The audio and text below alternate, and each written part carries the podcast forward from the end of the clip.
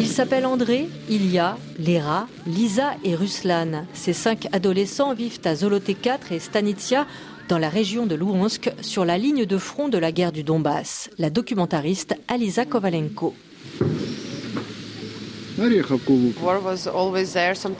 La guerre est omniprésente avec plus ou moins d'intensité et ils y sont habitués. C'est devenu leur arrière-plan quotidien.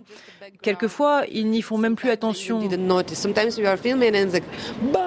Parfois, je filmais et j'entendais boum et ils ne réagissaient même pas au bruit des bombes.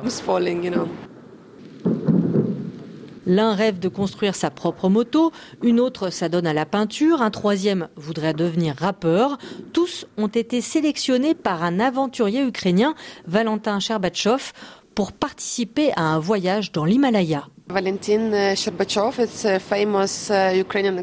Le célèbre aventurier ukrainien Valentin Sherbatchov m'a fait part de son rêve, emmener les gamins de ces zones de front dans un voyage thérapeutique dans l'Himalaya. Il travaille beaucoup avec les enfants, il leur lance des défis sportifs, il a une chaîne YouTube. Et on a commencé à travailler ensemble.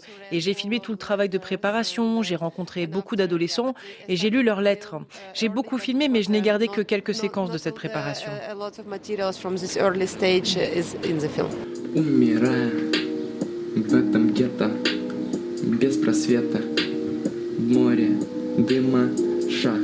En février 2022, alors que l'invasion russe est imminente, Alisa Kovalenko retourne dans le Donbass pour filmer quelques séquences.